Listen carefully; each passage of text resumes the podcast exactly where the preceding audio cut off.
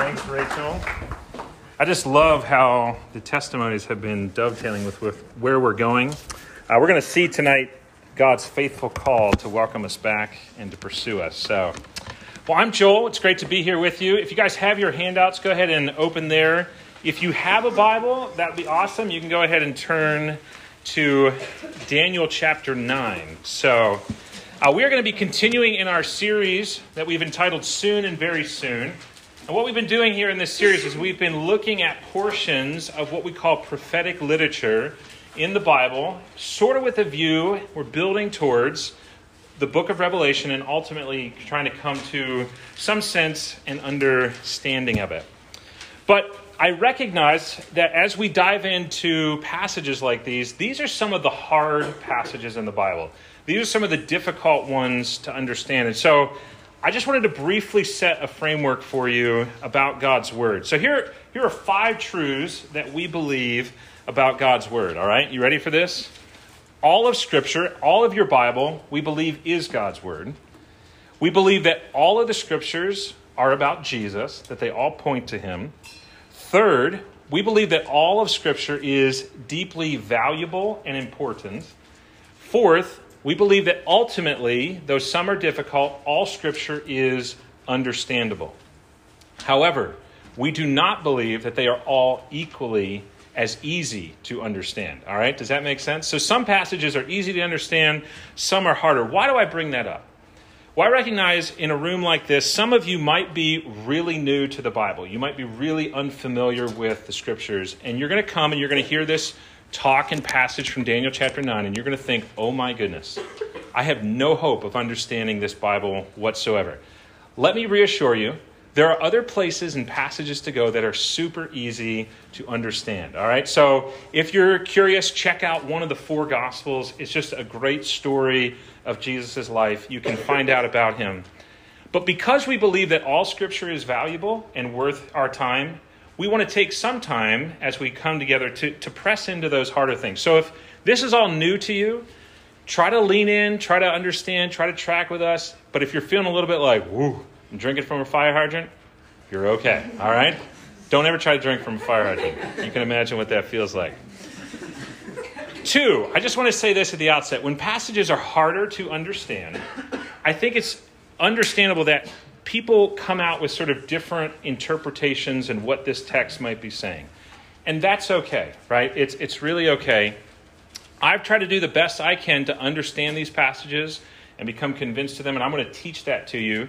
But if you're hearing it and you're disagreeing and you, you see things in your Bible and you're like, no, I don't agree with that, that's okay. I want you to engage, and we welcome that sort of, of feedback and interaction. And I just want you to know I, I still hold my convictions on some of these things tentatively, all right? Now, there are certain things that are clear in the Bible, like Jesus is God and you, salvation in Him alone. We don't quibble about that, but there's some of these other things that there's a little bit of latitude on. Does that make sense?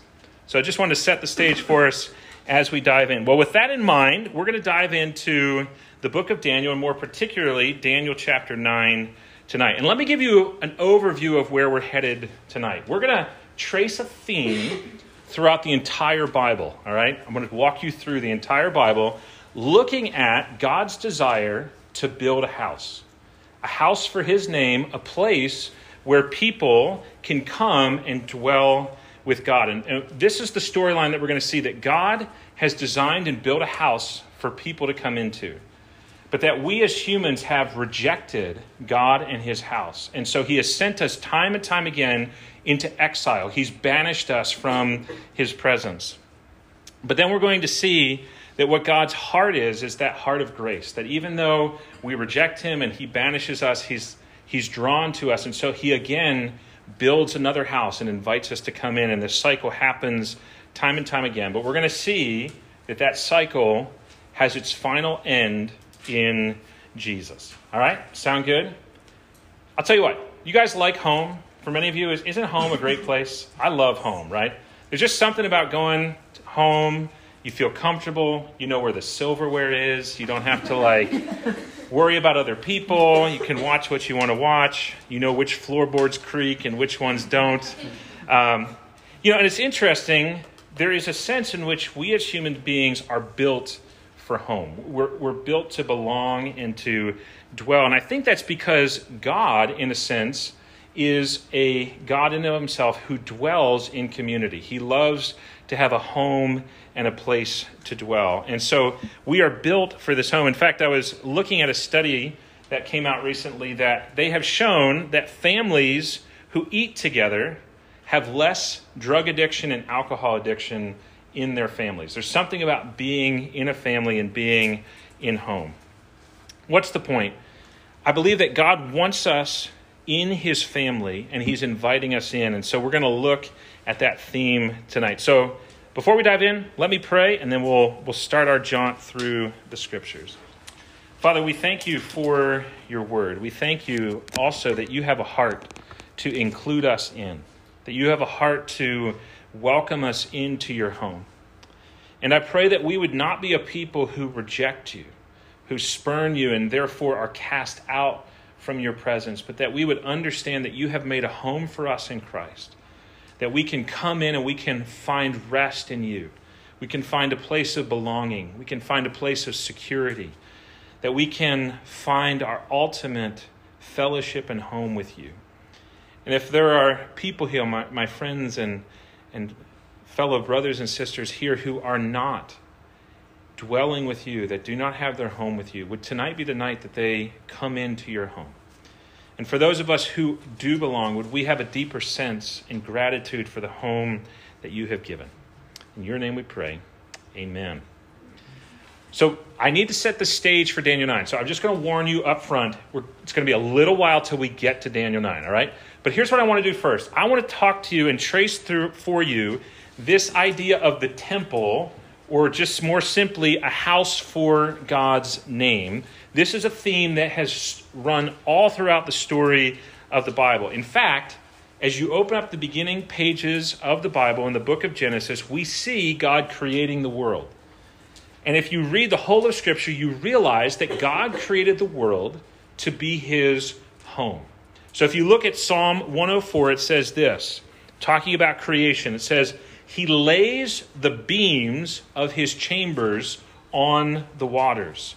He set the earth on its foundations so that it should never be moved. Did you catch the house imagery in what he's saying? God has built the earth to be his home. This is meant to be the place where we dwell with God. And as we are going to see in the next section, we rebelled against God. We were cast out of his home in the garden.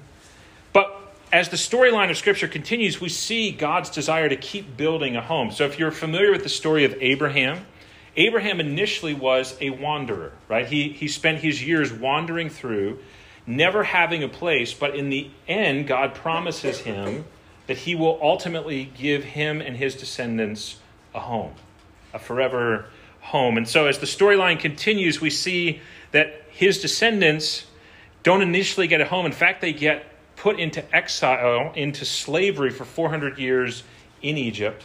And then God calls them out in the Exodus. And if you remember, though, what does he promise them? He promises them a land, a place to come and to dwell and to be with God.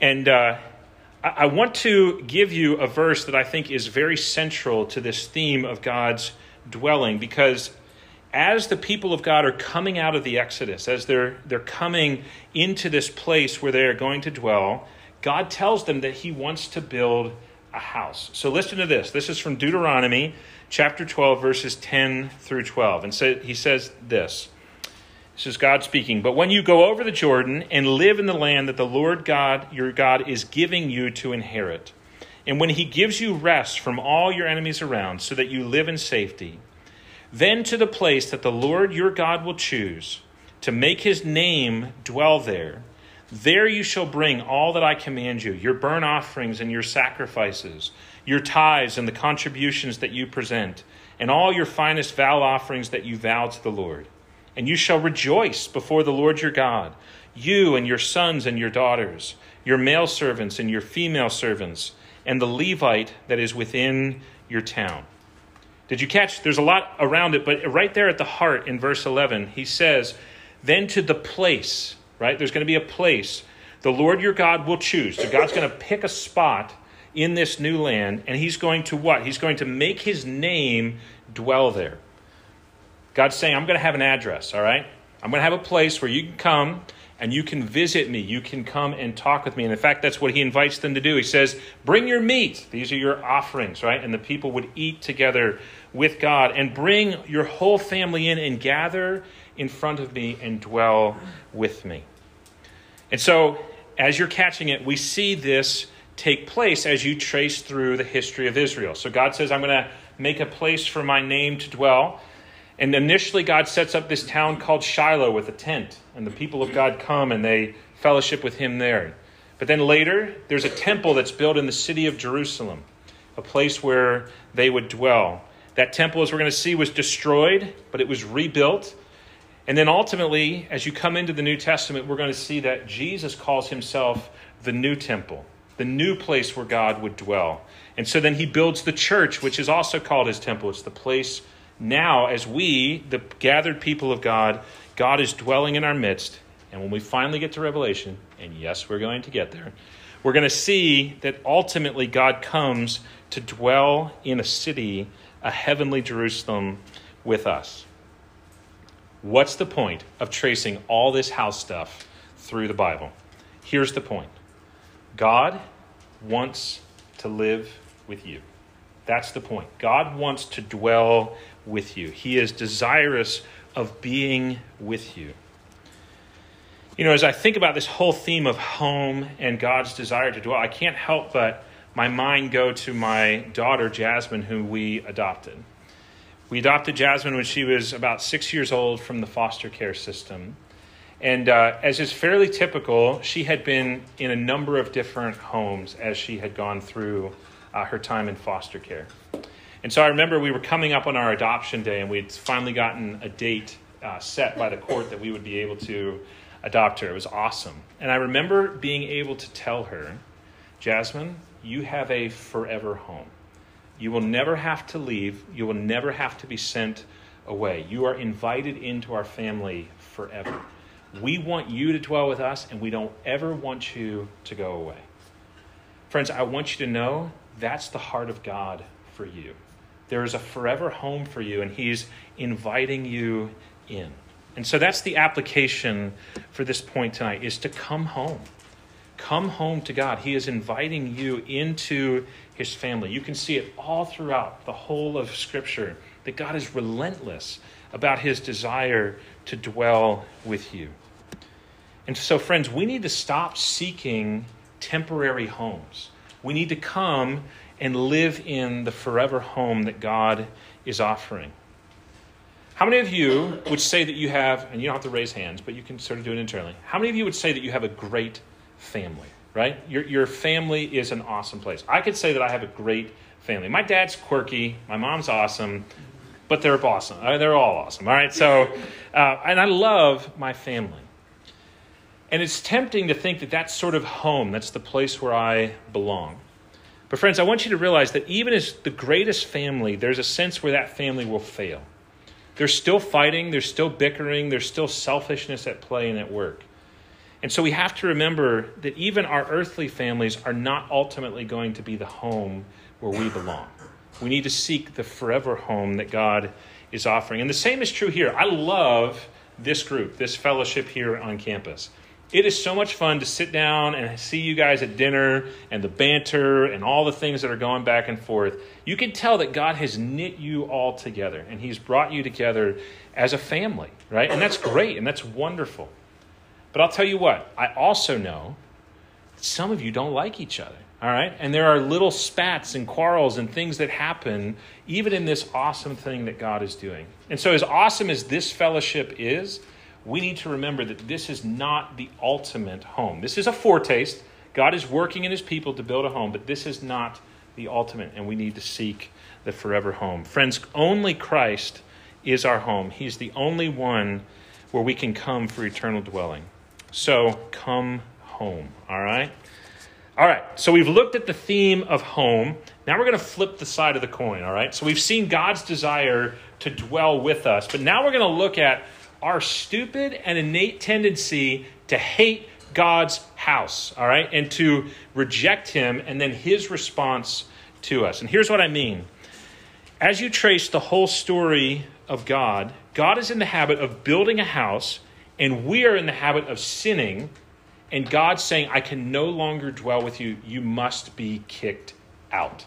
This is what we call exile or banishment. And it's another theme that happens all throughout the scripture. And so we're going to look, and I just want to walk you through some of the exiles that happen because if you remember, Daniel is living in the time of the exile. He's in a period of banishment because of the sins of God's people. So think about it Garden of Eden, God's initial dwelling place. If you're familiar with the story, Adam and Eve sin, they rebel, they say, I want to be God, I want to be ruler. And so this is what is said in Genesis chapter 3. It says this in verse 23 Therefore the Lord God sent him out of the garden from the Garden of Eden to work the ground from which he was taken. Notice these verbs. He drove out the man, and at the east of the Garden of Eden, he placed the cherubim and a flaming sword that turned every way to guard the way to the tree of life. Do you see what God's response is when we mess up his house? He kicks us out and says, You cannot come back in. And as I alluded to earlier, we see in that call for God to build a house for his name as the people are coming out of the Exodus, the next house we see God ultimately building. He promises it to Abraham, to the people of Israel. They're finally coming into the promised land. The next house he establishes, this is actually a little known fact in the Bible. Some of you are not even aware of this. The next house that God establishes is in the town of Shiloh. So the tabernacle comes and dwells in this town called Shiloh. Here's what Joshua 18, verse 1 says Then the whole congregation of the people of Israel assembled at Shiloh and set up the tent of meeting there. This was the initial tabernacle or God's house. And the land lay subdued before them. So God tells them, Here's the place I want my name to dwell. It's in Shiloh. But then, into the scene, in this place of Shiloh, comes some wicked priests. Eli and his two sons, Hophni and Phinehas. And these sons are wicked sons, and they start sleeping with women in the Lord's house. And there's all sorts of horrible things that go on. They even choose to use the ark as sort of a talisman as they are going to battle against the Philistines. And God becomes enraged. And he says he's going to depart. His glory is going to depart from this house. He's leaving the presence. In fact, what happens is the two sons of Eli die, and one of their wives is giving birth to a son, and they name him Ichabod, which means the glory has departed. God says, I'm going to kick you out from here. And instead, he chooses to set up another place, and that place is Jerusalem, the city that God chooses. And th- all of this, just so you're not thinking I'm lying and making this up, is recorded in Psalm 78. And this is what it says he forsook his dwelling at Shiloh, the tent where he dwelt among mankind. And he delivered his power to the captivity, his glory to the hand of the foe. He gave his people over to the sword and vented his wrath on his heritage. Fire devoured their young men, and their young women had no marriage song. The priests fell by the sword, and their widows made no lamentation. Then the Lord awoke from as sleep, like a strong man shouting because of wine and he put his adversaries to rout and he put them to everlasting shame. This is God's response to his own people being wicked. And then it says this He rejected the tent of Joseph, he did not choose the tribe of Ephraim, but he chose the tribe of Judah, Mount Zion, this is Jerusalem, which he loves. He built his sanctuary like the high heavens, like the earth which he founded forever. He chose David his servant and took him from the sheepfolds. See, friends, Jerusalem was not the initial place that God wanted to dwell. It was at Shiloh, but the people rejected. And so, what we see here is that God sets up another in the house of Jerusalem. He installs David as king. And if you recall, David's son Solomon builds the temple. So we get another house that God builds. But what happens? even that house, the people of God choose to reject. And so, as we're going to see in the story of Daniel, they are sent into exile again. God is in the process of rejecting Jerusalem again. But before we get ahead of ourselves, what's the point? Friends, here's the point that I want you to see sin destroys our relationship with God and sends us into exile. Sin always breaks our dwelling with God, and because of his holiness, he must banish us and send us away. And I think this is significant for us to realize that God has to send us away because of his holiness. Perhaps some of you are familiar with the story of the prodigal son that Jesus tells. It's a story of a son who had everything. He, he had all the father's wealth, all the father's love, and yet all the son wanted was his own wealth, his own riches. And so he, in a sense, wishes his father dead, and he asks for the inheritance. And he goes off, as Jesus tells the story, and squanders all of his wealth. He wastes it all and ends up eating pig food just to make ends meet. Now, the story is a beautiful story of the father welcoming back this son, and we're going to see that that is God's heart. But I want you to notice what led this man to the exile from his father. The father never kicked him out, right? It was his own choices, his own desires led him away from the Lord. And so, what's the application? What's, what's, why am I driving at this? I think many of us ask the question of ourselves as we're walking through life why is God distant from us? Why does he seem so far off? Friends, it's because we have walked away. It's not because God doesn't desire to dwell with us. In fact, we've seen that it's his heart. It's because we have walked away. We have set ourselves up as God. We have set ourselves up as king. And so, friends, it's a simple point that I'm trying to make tonight. But the point is this God is standing and he's calling and welcoming you back. All we have to do is turn from our sinful ways and come to him, and he longs to welcome us home like the prodigal son. We need to see that it's our own things that are leading us into the exile. All right, that was all set up to get us ready for Daniel chapter 9 in this prophetic vision. So, as you kind of follow along, we've been seeing that what God has been doing is He's had this desire to build a house for His name, a place for God's people to dwell.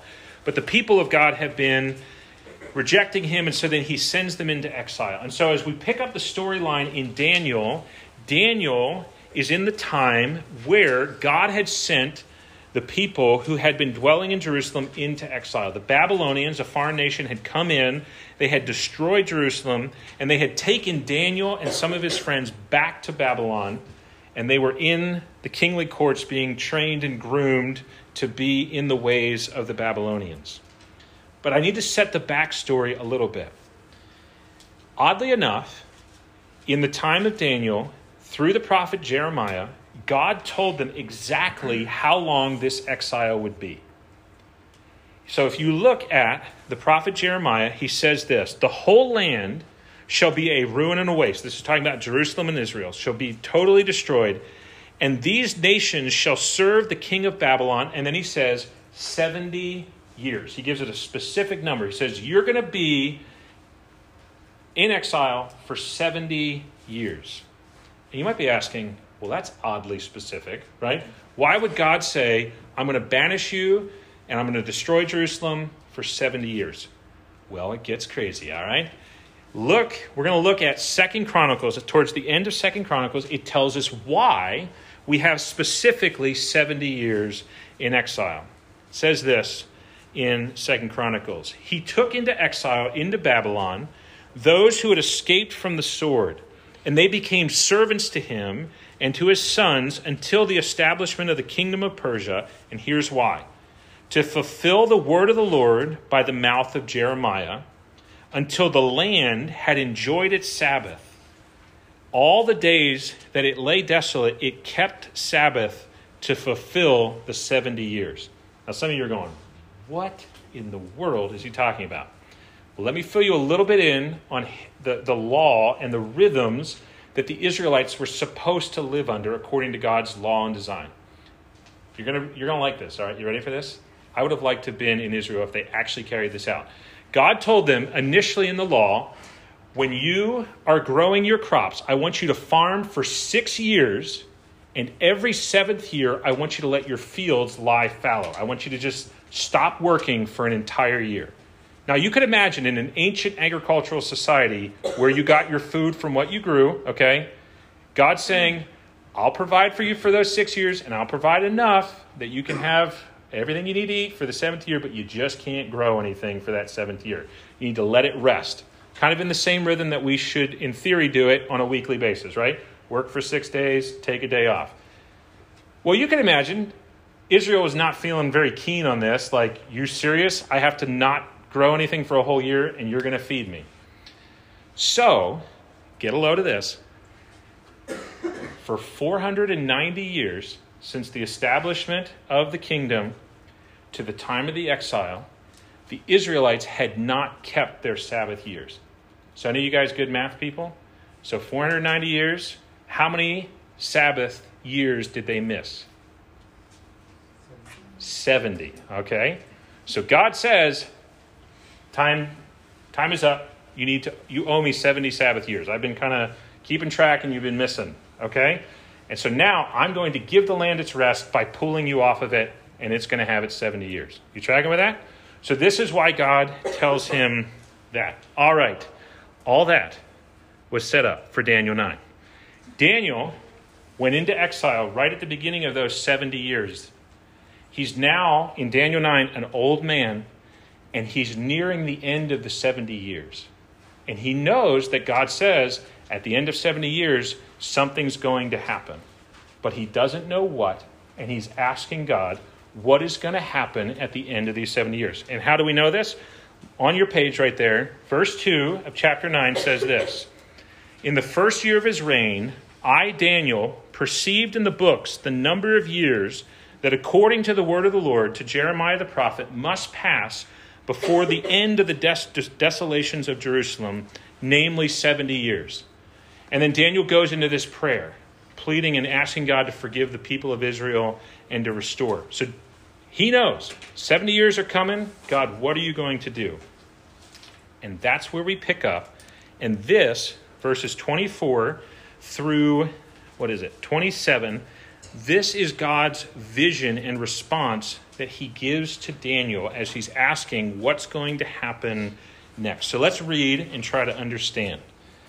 It says this 70 weeks. Now I got to give you a little hint here.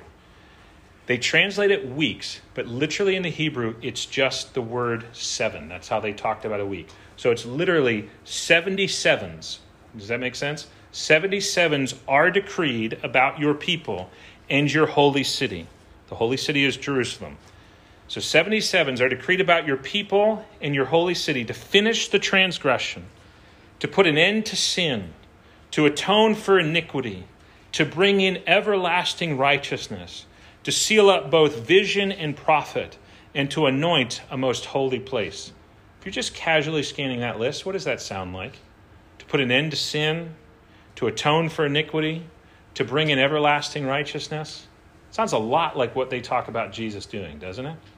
We'll get there, okay? Know therefore, verse 25, and understand that from the going out of the word to restore and to build Jerusalem to the coming of an anointed one, or literally a Christ, a prince, there shall be seven weeks or seven sevens. Then, for 62 weeks or 62 sevens, it shall be built again with squares and moats, but in a troubled time. And after 62 weeks, an anointed one or a Christ shall be cut off and have nothing. And the people of the prince who is to come shall destroy the city and the sanctuary. Its end shall come with a flood, and to the end there shall be war. Desolations are decreed, and he shall make a strong covenant with many for one week. And for half of the week he shall put an end to the sacrifice and offering. And on the wings of abomination shall come the one who makes desolate until the decreed end is poured out on the desolator. Whew. All right, you ready? We're going to dive in. Thank you, Keith. Yes. So here's what I want you to see first. Did you notice that he talks about another 77s, right? So what got them into the exile? 77s, right, that they had missed, 490 years of failing to follow God got them into the exile. So therefore, they have to spend 70 years in it. But here's what God's doing He's saying there's coming another 77s. And then this is going to be the solution to the exile. This is going to be my response to the, the prior 490 years. So you got 490, 70, 490 years. And in the I'll just give you the brief summary of what's going on here.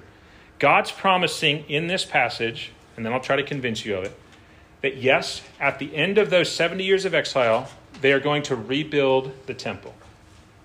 And the temple is going to exist for about another 490 years.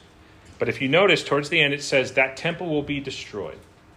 And then a king or a Christ will come at that time. Let's walk through it a little bit and see if we can kind of unpack it a little bit more. Did you notice? And I think, uh, Keith, next slide, I believe. All right, we're going to follow this fall of creation, uh, uh, creation, fall, and redemption. But did you notice that this 77s is divided up into 7, 62, and 1? You ready for that? You got that? Did you notice he does that in there? So if you do the math, 7 sevens is 49 years. If you also do the math, 62 sevens is 434 years. And the final seven is about a seven year period. If you notice that first period, he says back in verse 25 Know therefore and understand that from the going out of the word to restore and to build Jerusalem, there shall be, and the coming of anointed one, there shall be seven weeks. Then for 62 weeks it shall be built again. So, what he's saying, if you kind of follow the logic, is there's going to go a time where the word is going to go out that the temple should be rebuilt. And then by the end of seven weeks, it will be built. Okay? So, this 49 year period. If you actually look at world history, in 537 BC, King Cyrus decreed that the exiles could return back to Jerusalem to build the temple. And that decree was finalized uh, in 457 BC by King Artaxerxes. And if you're interested, it's recorded in Ezra 7 11 through 26. Okay? So if we take 457 BC as the time when the decree was finalized to go out, and take another 49 years to 407 BC, and you look in history, that time encompasses the, the books of the Bible of Ezra, Nehemiah, Haggai, Zechariah, and Malachi. And indeed, during that time, the temple was rebuilt. Crazy, okay? It's almost like God knew what was happening, okay? So we have the temple rebuilt. Then we have this period of 62 weeks or 434 years where Daniel tells us that the temple will exist, but there will be troubled times. And again, if you look at history, this is the time of the Maccabees and others. If you're nerding out, you can read about this, all right? But these are the Jewish wars. There's a lot of wars that are happening in Israel at this time, but the temple remains. Now, here's what I want to do, and I want to come to this final week. Here's where it gets crazy. So if you take, go back, back, back, there we go, stay there. All right, if you add the 49 and the 343, 434 years, you got that? And you use the year when the decree went out, and you do the math, you come to the date 27 AD. That this final week will start. Okay? Jesus, the crucifixion is dated somewhere between 27 and 34 AD, right within this week that Daniel talks about. Now, I want to look at this last week that Daniel talks about, and that's the next slide, Keith. It's up there. Keep going, one more. All right. So, this is the passage. I want you to kind of see what he says is going to happen in this final week. He says, one, he says, the anointed one is cut off. The word anointed, the, that's the, the English word. The Hebrew word for anointed is Messiah, and the Greek word for anointed is Christ. So, in other words, he's saying a Messiah or a Christ is going to come and is going to be cut off in this time. And as we know, Jesus came and was crucified. Down a little bit later, it says he shall make a strong covenant, right? And if you look at the, the New Testament, Jesus initiates the new covenant in his blood. Now, sorry, Keith, I have these slides out of order. If you go back, I want to tell you very briefly about a very significant historical event. This event happened in 70 AD, and it was when the Roman army came in and destroyed the temple that was in Jerusalem. Okay? I had to go. This is actually a picture I took. I went to Rome. It's great. If you ever get to go, go. Right next to the Colosseum is this ark, okay? And this is a huge ark that you can walk under. Any of you familiar in Paris with the Arc of Triumph, right? This is based off of Romans. Whenever there's a military victory, they put up arcs to say, we're awesome, okay? And what they would do is they would put up pictures and reliefs of the people that they had destroyed. I don't know if you catch it here, but do you see these people being held in bondage, what are they carrying? You guys see what they're carrying? It's the menorah, right? This is the temple artifacts that they had gotten. The point is this so, very proven historic fact that in 70 AD, not too long after this, the temple was destroyed. And in fact, in coming weeks, we're going to look that Jesus even prophesied that this was coming, that the temple was going to be destroyed. But go back, Keith, to the other one. We see in this text that he says, the prince of the people who's to come. I believe this is talking about uh, Titus and the Roman armies. They come and they do, in fact, destroy the temple as is promised here. And if you look at the history around this time as well, when the Romans destroyed the temple, that's when the sacrificial system ended. And we see him describing the end of the sacrificial system here as well. Since that point, ever since 70 AD, Jews have no longer sacrificed, but they've gone to the synagogue system. And then it describes also the wings of the abomination, and there was the Romans set up things within the temple to desecrate it. Long story short, do you guys catch what's going on? Daniel f- was told and foresaw this 490 year period after the temple was rebuilt at the time in which the Messiah would come. Here are some key lessons that I want you to see from this. Rather than getting sucked into all the details, I want you to see this. Friends, this is going to be a, a repeated refrain as we go through these passages together. Here's one of the keys lessons. Friends, God's word is true. This was spoken some 500 years before Jesus ever came, and God laid out and foretold the coming of a Messiah in this time frame. Friends, there is some sense that we should have a confidence in what God speaks because his word is borne out as true. I think a second implication is this. If you take this whole thread that we've been walking through and seeing how God has built a house for his name, and then there's been this exile and house and exile, um, what we see is that God's progress is slow. It's not climactic. It's not this once and done. And I forgot to connect a few dots, so let me do it now. Did you see that God initially created us to be in fellowship with Him? And then He built these various places, but then they ultimately ended up being destroyed. But what I didn't mention is, is if you look at what is described in this last week, look at how verse 24 talks about it.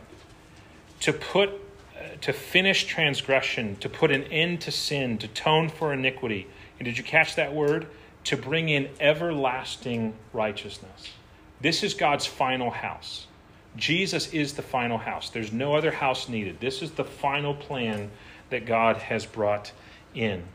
And so, what I was trying to say is that it's helpful to realize that God works progressively. Some of you are here, and if you've walked with the Lord any amount of time, you know and you hope that you could end sin struggles with the snap of a finger, right? For me, it's eating. I was just lamenting to my wife. I'm like, why do I keep struggling with eating and eating too much? And she's like, well, just stop. I'm like, I know. Like, I just, I just keep getting it wrong. But what I, what's so interesting is as I look back, I see that in all the areas where God has grown me, I don't think I can think of any of them as the snap of a finger.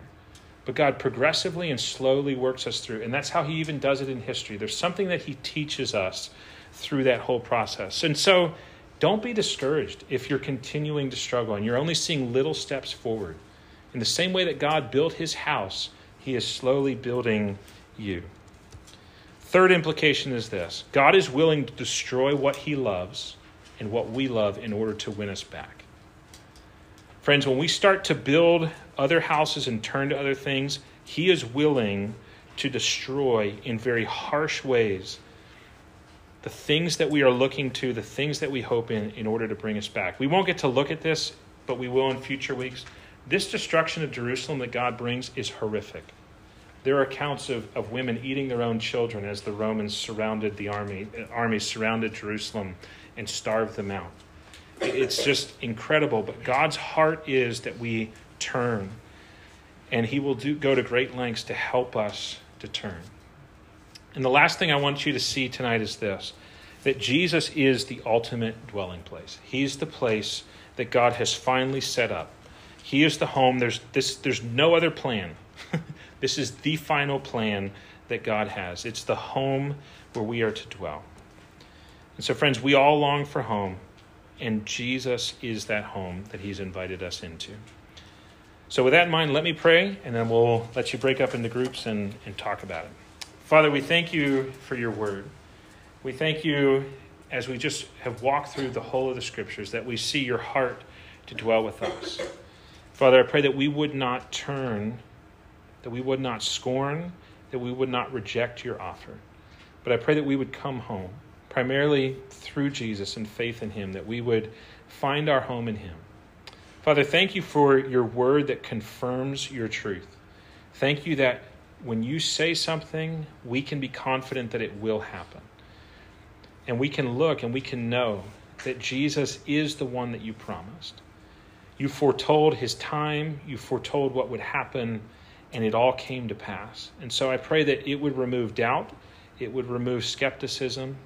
This is not the only reason we believe, but it's one. And so we ask that you would increase our faith.